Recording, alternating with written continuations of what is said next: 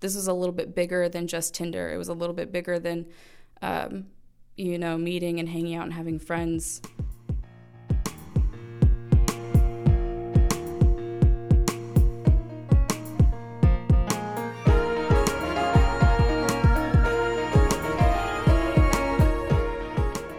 Welcome to the Paris of the Plains. From Kansas City, I'm your host, Matt Hodapp. Falling in love means having a great deal of trust in another person. A sense that your emotions are going to be safe and secure in their possession. Falling in love is like solving a mystery, finding out who a person really is in the locked vault of their personality. This is a story about discovering the person behind the Tinder profile, beyond the Facebook page. This is Blair. Um, all right. So I guess this all started in August of 2014. I needed to meet more people, and so I ended up going on Tinder. And I happened to come across this one guy that seemed really interesting. He had a bunch of pictures of him and his dog, and I have a dog, so instant connection there. And then um, looking through some of his other photos, he climbs and he's really passionate about being outdoors. And there's something that's always driven me to um, be around those types of people because they're always um, they're always driven themselves. They're always passionate about what they do. And a couple weeks before he asked me to be his girlfriend, he had asked me uh, to meet for coffee.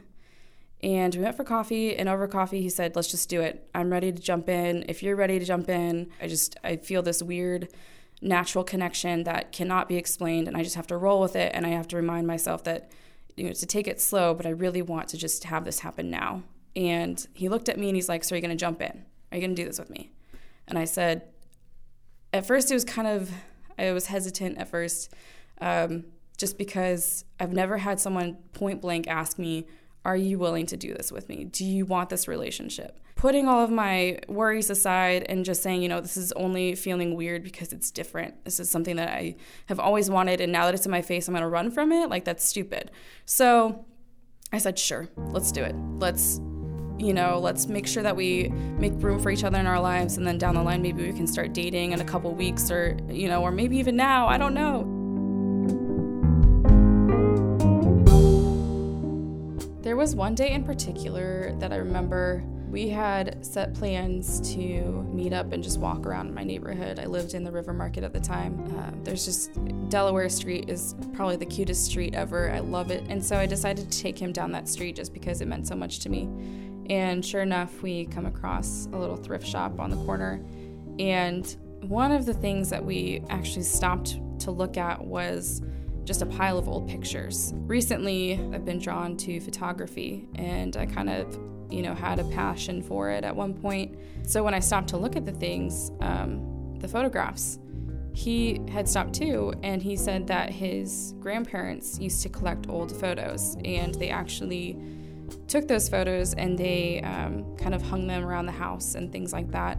Um, and so we kind of went back and forth discussing d- ideas of what we could do with these old photos. You know, we thought of like um, finding photos or postcards that had locations on them and then traveling to go to those places and, you know, take a, a new picture and make stories for ourselves. And so it was with that um, that outing that we kind of had a, a moment where we kind of grew together or we had um, more reason for us to make future plans together. And I think we both felt like that was a moment in time where we felt motivated. And gosh, I don't even know how to say it. It just was a turning point in everything that we were doing together because he's not the first guy that I've said I love you to. But he was the first guy that I actually felt it with like my whole being, you know? I with the other people, it was kind of a mixture of infatuation, and then also I felt like we were both trying to play roles. With this one, it just felt like it was effortless and things were falling into place naturally. And um, I felt like I could withstand anything um, that came our way because we were a team, and that's how we talked. We talked as if we could face the world together. And I've never experienced that with someone. But this was the one moment where we clearly stated um, in more ways than one that we wanted to build a house together. We wanted to travel together. We wanted to um, support each other's careers, and all within one conversation about old photographs and family and what it meant to us. And um, and okay. Um, all right.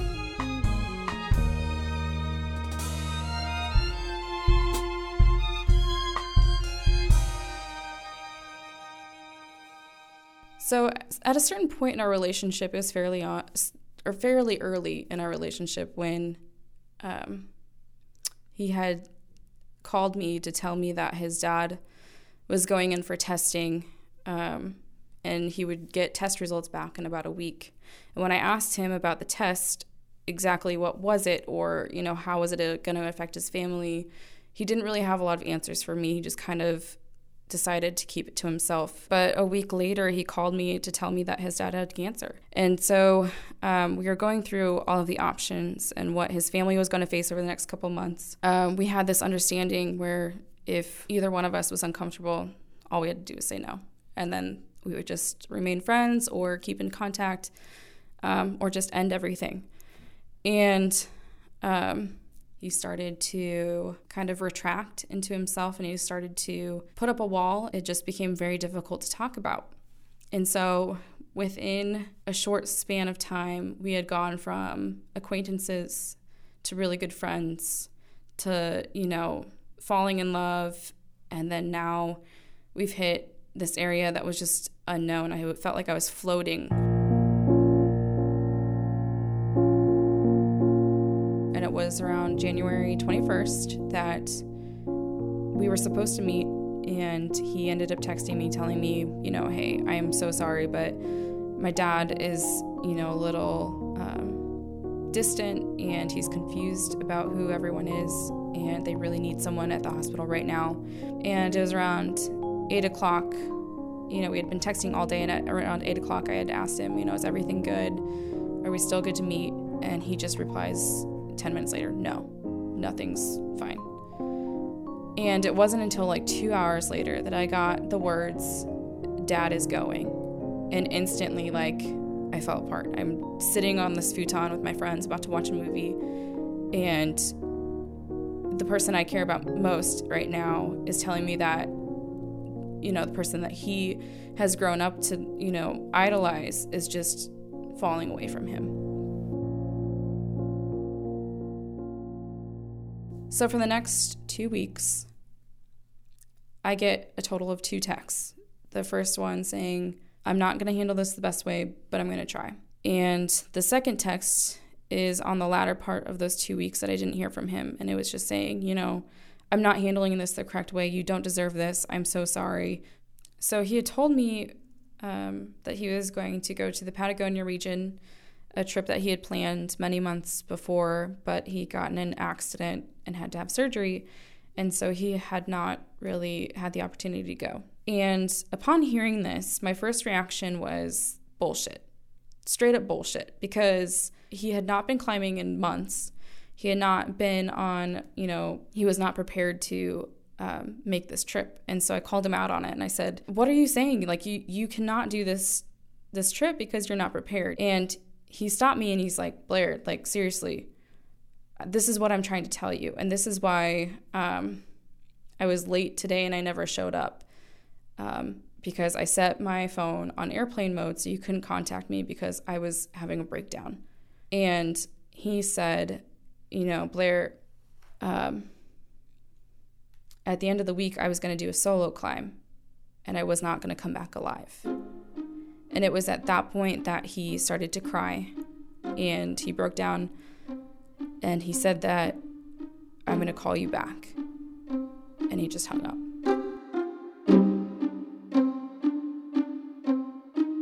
I was frantic because how do I get him back on the phone? How do I get him to cancel his trip?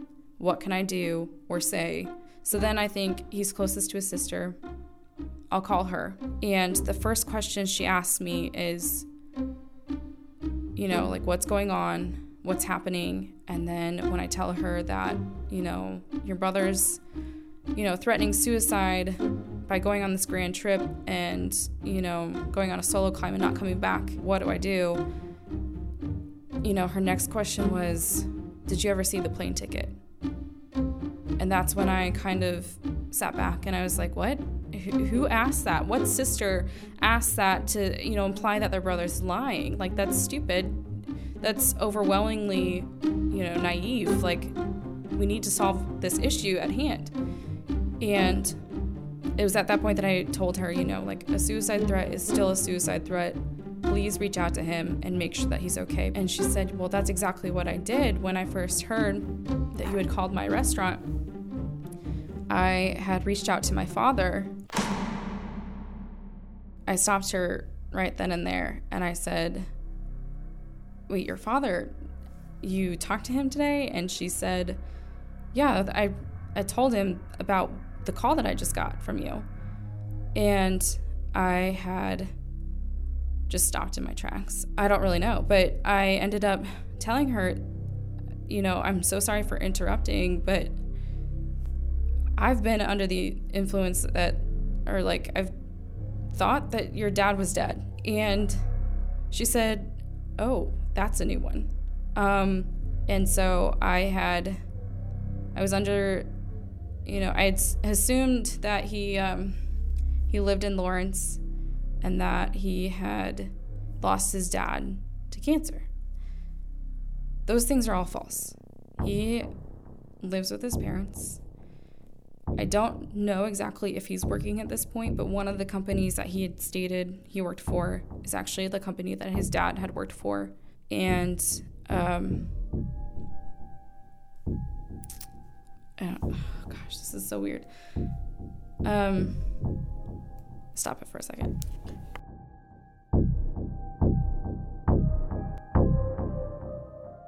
And that's the last time I've ever heard from him. Um, it's weird knowing that I have answers to things that he doesn't know I have answers to. Like, I know more than he even knows that I know. and yet, he's still not calling me. He's still not texting me. And that's so different from every other time that we've had an argument. It's with that silence that I know that he is ashamed of something, that he is hiding another life and he doesn't want to face that yet. I definitely miss um, there are moments where I knew for certain that he was being truthful, that he was reacting um, to me in an honest way.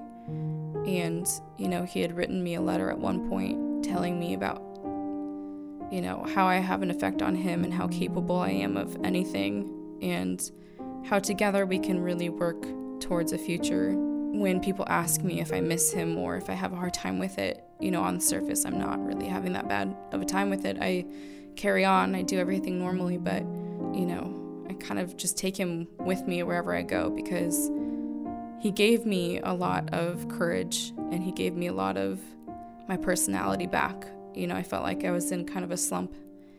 And in knowing him, he kind of inspired a lot of things that I didn't really know existed inside me. So I miss him.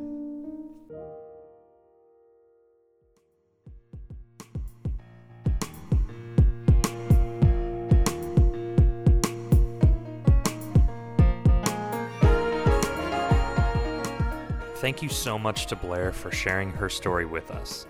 You can always listen to this story again at parisoftheplains.squarespace.com. We are always looking for new narratives, so make sure you click your story tab to send us a narrative.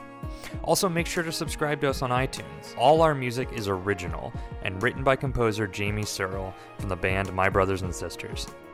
Our digital and graphic work is done by Matthew Sullivan. I'm Matt Hodapp. Thanks for listening.